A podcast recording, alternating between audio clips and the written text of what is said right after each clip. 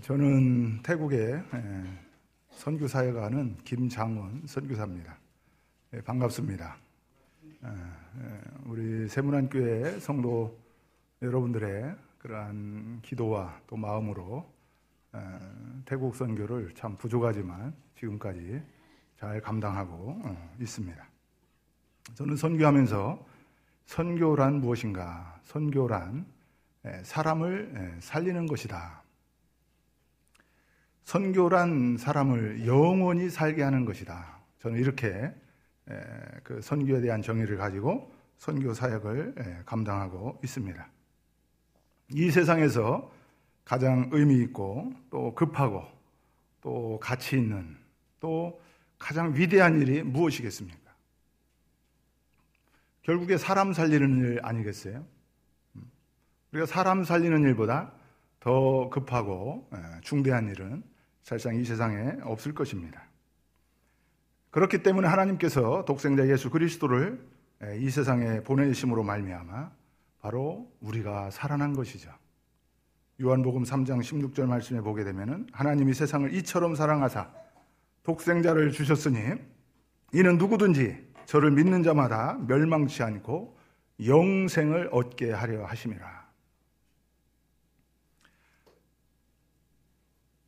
우리를 영원히 살게 하기 위해서 바로 하나님께서 예수 그리스도를 이 땅에 보내신 것이고, 또 우리가 예수 그리스도를 믿음으로 말미암아 여러분이 영생, 영원히 살아났다라고 하는 이 놀라운 복음, 이 사실을 여러분들 믿으시기를 바랍니다. 우리가 살아났다라고 하는 의미는 나는 죄로부터 자유하다라고 하는 의미예요. 나는 죽음으로부터 자유하다라고 하는 의미입니다. 나는 세상으로부터 자유하다. 나는 심판으로부터 자유하다. 바로 이 자유를 우리에게 주시려고 바로 예수 그리스도께서 우리를 살리신 것입니다. 그래서 예수 그리스도를 통해서 살아난 사람들은 이 세상에 얽매이지를 않습니다. 땅에 붙잡혀 있는 사람이 아닙니다. 환경을 초월하게 됩니다. 어떠한 형편과 처지로부터 자족하게 됩니다. 그러니까 평안하죠. 행복하게 됩니다. 사람이 살아나게 되면은 삶의 희망을 갖게 됩니다. 꿈을 갖게 됩니다. 그리고 하나님의 비전을 꾸게 됩니다. 살아가야 할 이유를 정확하게 알게 됩니다. 내가 돈을 버는데 돈 버는 이유를 정확하게 알고 돈을 법니다. 그리고 내가 이 땅에 태어난 이유가 무엇인가? 내가 예수 그리스도를 믿는 이유가 무엇인가? 그것을 분명하게 우리가 알게 되는 것입니다. 바로 이러한 사람이 예수 믿고 살아난 사람이에요. 이것이 바로 선교입니다. 제가 태국 선교 현장 이야기를 하겠습니다. 태국의 이제 치앙라이, 이 메스웨이 이 센터의 근처에 아카족이라고 하는 호에 길렉이라고 하는 마을이 있는데, 이 마을에 사십 년 동안 무당의 일을 한 사람이 있어요. 이분은 참 저희가 그 호에 길렉이라고 하는 마을에 교회를 세울 때 최고 반대하던 사람이었습니다. 그리고 이 덩치가 조만합니다. 원래 이 태국 사람은 아주 적은데 이 사람은 이 조만해요. 그리고 또 이 눈에는 늘 살기가 있고, 그리고 또 이 머리는 이렇게 빡빡 갖고 다니면은 여기에는 문신이 가득 차 있습니다. 이분이 이제 참 저도 그 마을에 들어갈 때마다 늘 이분 때문에 기도하고 들어가요. 또 이 사람이 어떻게 또 어떠한 시비를 걸까, 또 그런 두려움이 또 있어요. 근데 이제 어느 날 추수감사절 때 예배를 드리고 나서 그 교인들과 함께 다 식사를 하는데, 그 무당되는 그 분이 갑자기 뚜벅뚜벅 걸어오는 거예요. 그 큰 등치로. 그리고 그 교회는 다 바닥도 나무로 돼 있어 가지고 철렁철렁합니다. 그래서 어, 저 사람이 또 웬 시비를 걸려고 이렇게 오나 했더니 갑자기 내 앞에 오더니 무릎을 딱 꿇는 거예요. 그래 무릎을 꿇더니 자기도 예수를 믿고 싶다. 그래서 정말이냐? 정말로 예수 믿고 싶다. 그래서 참 감사하게 거기서 안수 기도를 해주고 그러면서 예수 그리스도를 영접하고 또 이 세례를 받았어요. 세례를 받았는데 이 사람이 쓰러졌어요. 반신불수가 됐습니다. 그러니까 이제 이 동네에서 다 시험이 왔고. 그래서 저도 그 가정을 방문해서 기도하고 일어날 수 있도록. 근데 육 개월 만에 이 무당이 감사하게 정상적으로 일어났습니다. 근데 육 개월 동안 이 무당이 예수 믿겠다라고 하는 그 사실을 포기하지를 않았어요. 좀 마음속에 많이 근심하고 염려했었는데 끝까지 그 믿음을 가지고, 그래서 제가 물어봤어요. 당신 예수 믿는 거 후회 안 하냐? 왜냐하면 예수를 믿은 다음부터 이 동네 사람들이 이 아는 체도 안 하고 쳐다보지도 않고, 그 다음에 예수를 믿은 다음에 이 사람이 풍에 걸린 데다가 또 옛날에는 무당 때는 그냥 그 돼지 잡고 뭐 닭 잡고 해서 너무나 고기를 많이 먹어서 뚱뚱했었는데 이게 또 날씬해졌어요. 그러니까 조금 이 에, 에, 힘이 없게 보이죠. 그래서 당신 예수 믿는 거 후회하냐? 그러니까 이분이 나는 절대 후회하지 않는다. 그럼 왜 후회하지 않냐?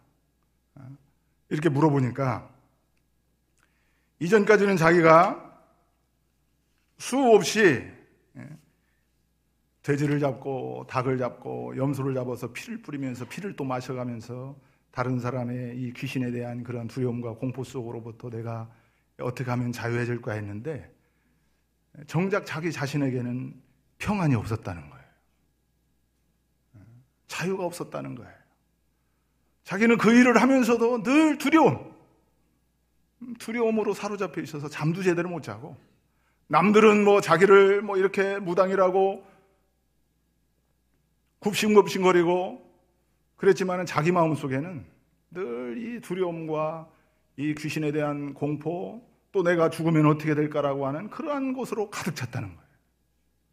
근데 희한하게 예수 그리스도를 믿는 그때부터 자기 마음 속에 자유함이 생겼다는 것이죠.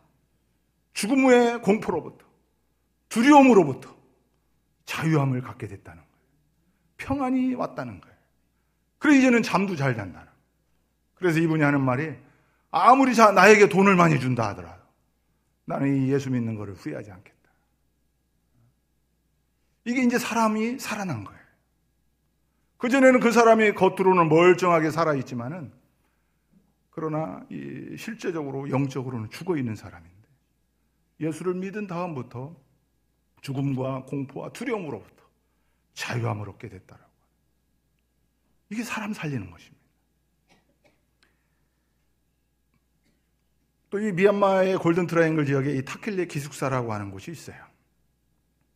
이곳은 이제 이 태국 국경, 이 북쪽에서 이 국경지대인데 이 미얀마하고 국경지대입니다. 그 다리를 넘어가서 국경을 넘어가다 보게 되면은 거기에 그 아동 성매춘하는 데가 있습니다. 어린아이들을 아홉 살부터 열두 살 먹은 여자 어린아이들을 어떤 사람은 부모가 팔기도 하고 돈이 없어서, 또 어떤 사람은 몰래 데려오기도 하고, 그래서 거기 가면은 이 아동 이 섹스를 하기 위해서 많은 이 섹스 관광객들이 많이 몰려옵니다. 그리고 거기서 또 이 아이들이, 꼬맹이들이 병들고 또 쓸모가 없다고 생각하면은 버려요. 그래서 이제 거기서 버려진 아이들을 이제 우리가 데리고, 처음에 여덟 명 그 여자아이들을 데리고 우리가 기숙사를 시작을 했어요. 그 우달라라고 하는 전도사와 함께 거기서 기숙사를 시작했는데 이 아이들이 어릴 적부터 받은 상처가 너무 큰 거예요. 부모로부터 버림받고. 그 다음에 그, 그, 이, 현장에서 참 많은 남자들, 많은 이런 사람들로부터 사람 대접을 전혀 받지 못하고 어린 나이에, 아무것도 모르는 나이. 그러니까 이 삶에 살아야 될 의미를 모르는 것이죠. 밥은 먹기는 먹는데 내가 이 밥을 왜 먹는지도 모르고 그냥 그냥 먹는 거예요. 그러던 아이들을 데려다 놓고 삼 년 동안은 뭐 밥 먹으래도 뭐 밥 맛 뭐 맛도 모르고 제가 웃는 걸 한 번도 못 봤어요. 항상 무표정. 가만히. 근데 이게 한 삼 년 정도가 되니까 계속 말씀으로 또 기도로 찬양하고, 음, 이렇게 하니까 삼 년 되니까 이 아이들이 좀 살아나기 시작하더라고요. 그러면서 밥도 달라고 하고, 또 더 달라고 하고, 또 학교 가고 싶다고, 공부하고 싶다고, 꿈이 생기고 비전이 생기고, 그러면서 그러던 아이들이 거기 고등학교를 졸업하고 지금 신학교를 졸업하고 목회를 하는 사람이 있어요. 그리고 또 자기는 다른 사람을 살리는 사람이 돼야 되겠다 해서 이 보조 간호사를 또 그 지금도 하는 그런 친구가 있습니다. 이게 바로 선교입니다. 정말 영적으로 모든 감정 다 죽어있던 사람들이 예수 그리스도의 복음으로 말미암아서 이 아이들이 살아나는 것이죠. 꿈이 생기는 것입니다. 뭐 이것뿐만이 아닙니다. 사실상 뭐 시간만 많으면은 많은 얘기를 할 수 있습니다만은 뭐 예배 시간에 꼭 이렇게 끝내야 된다고 그래가지고 제가 많이 이렇게 이 생략을 많이 했어요. 빵홍 마을에는 그 마을에는 예수 믿던 사람들이 하나도 없었다. 그때 피택 장로님들이 와서 교회를 세우고 그렇게 하면서 지금 그 동네 한 사람 빼놓고 다 예수 믿는 마을이 됐어요. 그리고 그 전에는 늘 두려움과 공포 속에 살던 사람들이 지금은 아주 행복하게, 자유롭게, 평안하게 그 마을에 들어가면 벌써 분위기가 틀려요. 이게 사람 살리는. 또 지난 뭐 의료 선교팀이 와가지고 나예라고 하는 학문이 없는 여자아이가 삼 년 동안 그냥 살았어요. 그러던 아이가 이제 의료선교부가 와서 그거 발견하고 또 인공항문 만들어주고 또 수술비 대주고 그래가지고 지금 멀쩡하게 웃기도 하고 정상적으로 바룩하면서 지금 살아나고 있습니다.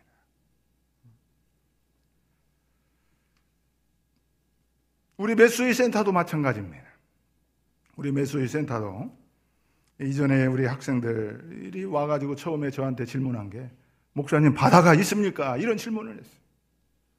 그러니까 산에서 고산적으로 전혀 어떤 이 문명의 혜택을 받지 못하고 또 배움의 기회도 갖지 못하고 또 부모님으로부터 전혀 사랑과 관심과 돌봄과 칭찬, 인정도 받지 못하던 이 아이들이 우리 메스웨이 한때 기독교 교육센터에 그 학생들 공부하러 와가지고 음, 거기에서 참 우리 그 초창기 때 뭐 시작하자마자 저희 그 안임숙 선교사 아내가 암에 걸리고 그날 다섯 명이 학생들에게 귀신이 들어가고 또 그 다음 날은 또 열 명의 귀신이 들어가고 그 다음에는 그 지역에 있는 그 우리 학부모들이 다 와서 이 귀신 나오는 이곳에 더 이상 우리 아이들을 맡길 수 없다 해가지고 다 짐을 싸고 다 나가려고 하는. 그러던 아이들이 지금 살아나서 우리 기독사관학교 교사를 하고 각 교회에 또 목회자가 되어 있고 또 지금도 신학교에 가서 공부를 하는 예비 주회종들이 있고 또 일반 대학에 가서 선생님으로 사역하는, 거기 있으면 정말로 죽을 수밖에 없었던, 아무런 이 소망도 어떤 이 삶에 대한 그런 의미도 모르던 사람들이 우리 이렇게 세문안교회 여러분들의 기도와 그런 후원과 그런 마음으로 말미암아서 이들이 이렇게 하나님의 형상으로 회복되고 살아난다라고 하는 사실입니다. 그리고 나서 이천팔 년도에는 기독사관학교를 시작했어요. 기독사관학교는 중학교 일 학년부터 고삼까지 우리가 이제 대안학교식으로 하는 것입니다. 거기서도 참 그 처음에 시작을 했을 때 엄청난 영적 전쟁이 있었습니다. 그래서 제가 영적인 스트레스를 너무나 받아가지고 어, 이 뇌 쪽에 문제가 있고, 그리고 어제 그저께도 세브란스 병원에서 하루 종일 엠 알 아이 찍고 다 검사를 했어요. 그래 그때에 참 몸이 안 좋고 여러 가지로 이 힘들었습니다. 좀 두려움도 있었어요. 가정에 대한 그러면 이 병원에서 의사가 하는 말이 이게 뇌종양이니까 당신은 앞으로 살 가능성이 오십 퍼센트, 죽을 가능성이 오십 퍼센트라고 하더라. 그 말을 들으니까 또 이게 더 힘들어지더라.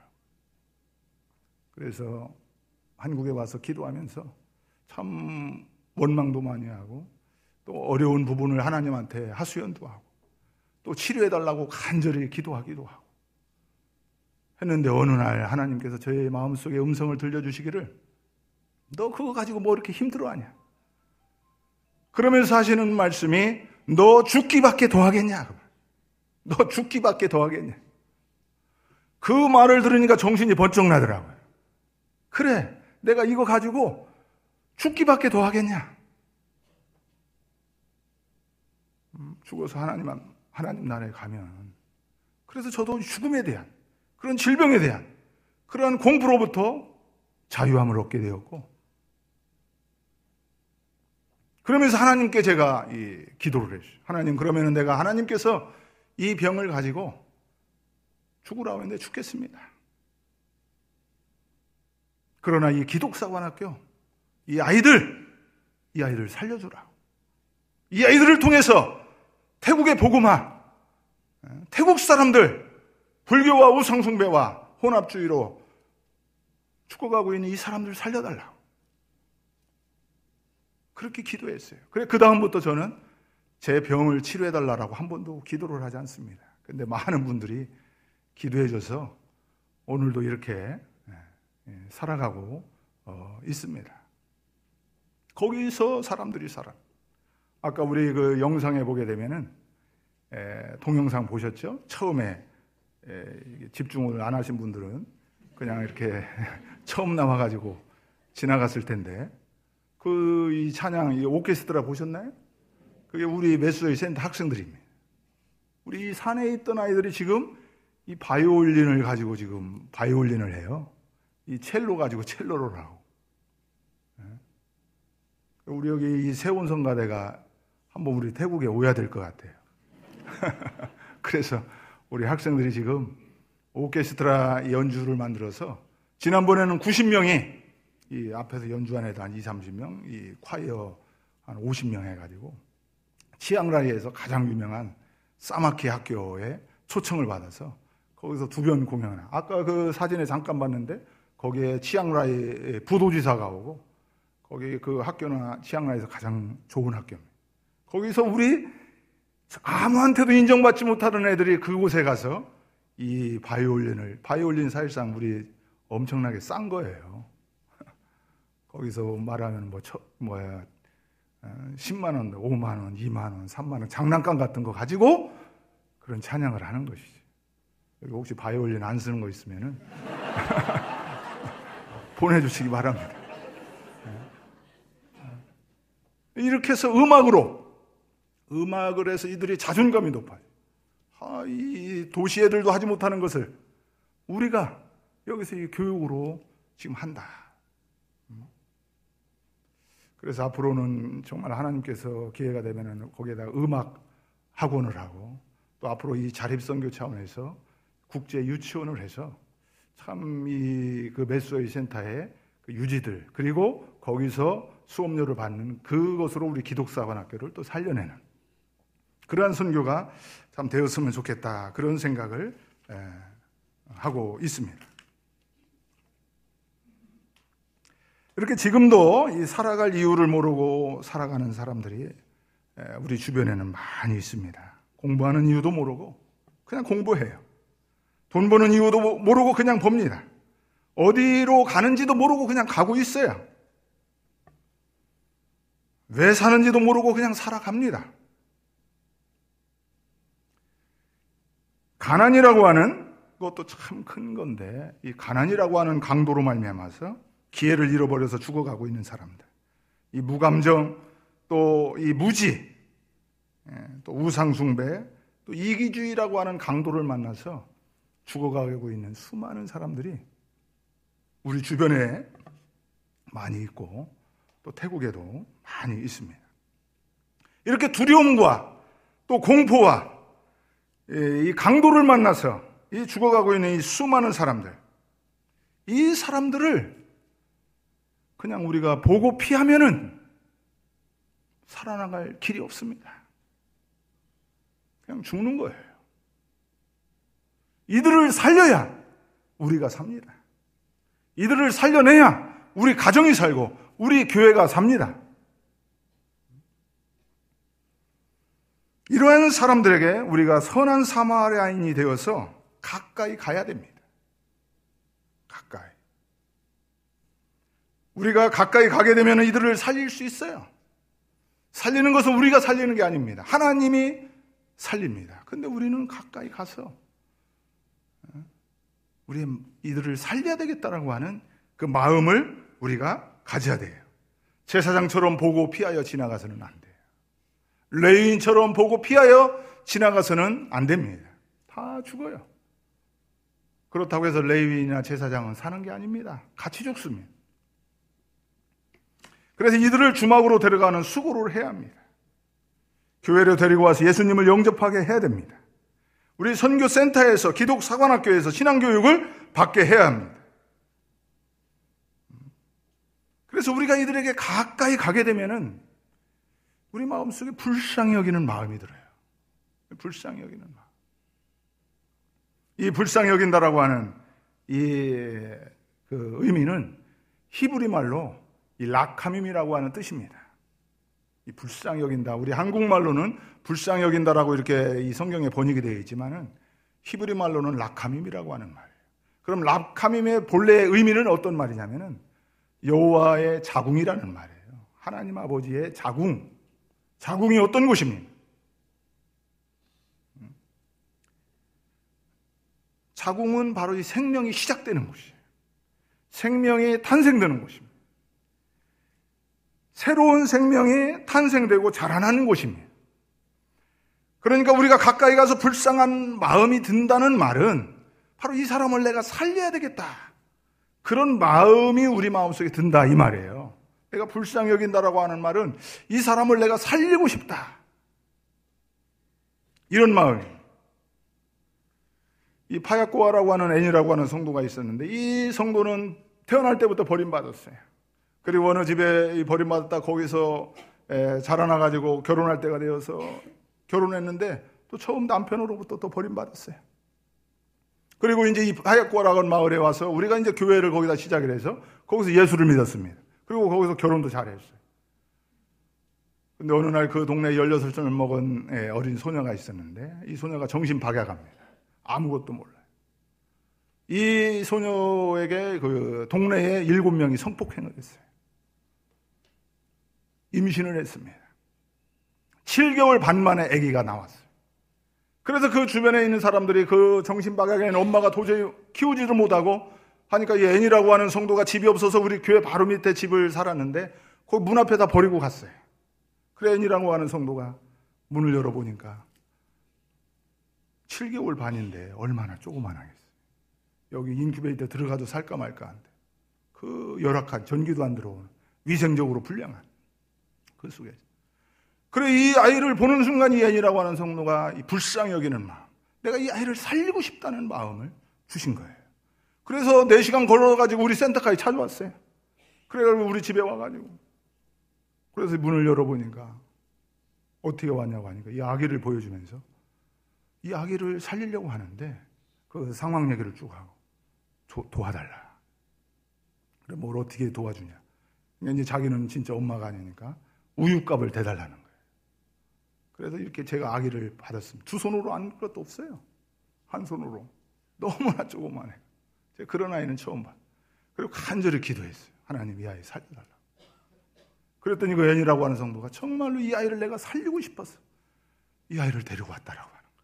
그게 바로 불쌍히 여기는 마음. 그래서 그 아이가 살아났어요. 지금 일곱 살이에요. 지금 학교 다녀요. 정상적으로.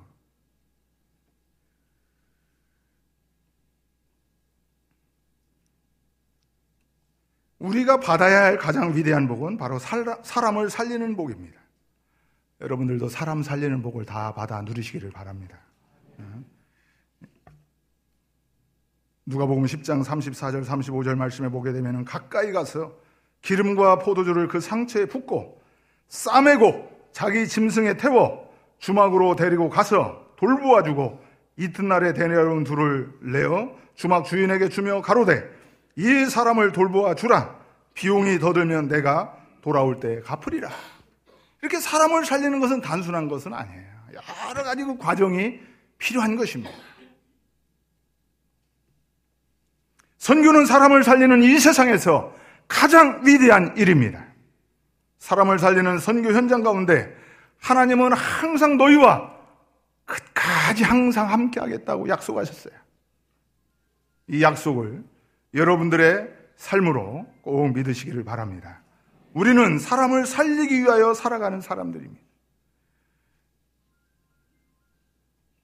예수님께서 우리를 살리기 위하여 성육신하셔서 우리 가까이 오신 것처럼 우리들도 우리가 살려야 될 사람에게 가까이 가야 됩니다.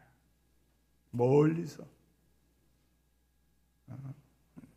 우리가 하나님의 선교에 동참할 수가 없는 것이죠.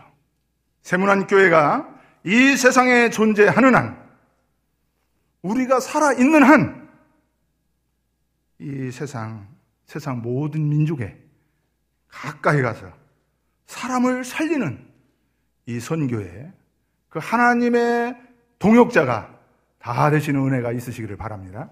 기도하겠습니다. 하나님 아버지, 감사를 드립니다. 하나님께서 우리 세문안교회를 통하여 이 땅에 죽어가는 수많은 영혼들을 살려주심을 감사를 드립니다. 우리 세문안교회가 앞으로 미래에 더욱더 사람 살리는 이 선교에 우리가 가까이 갈 수 있는 결단과 믿음을 허락하여 주시옵소서. 예수님의 이름으로 기도드리옵나이다.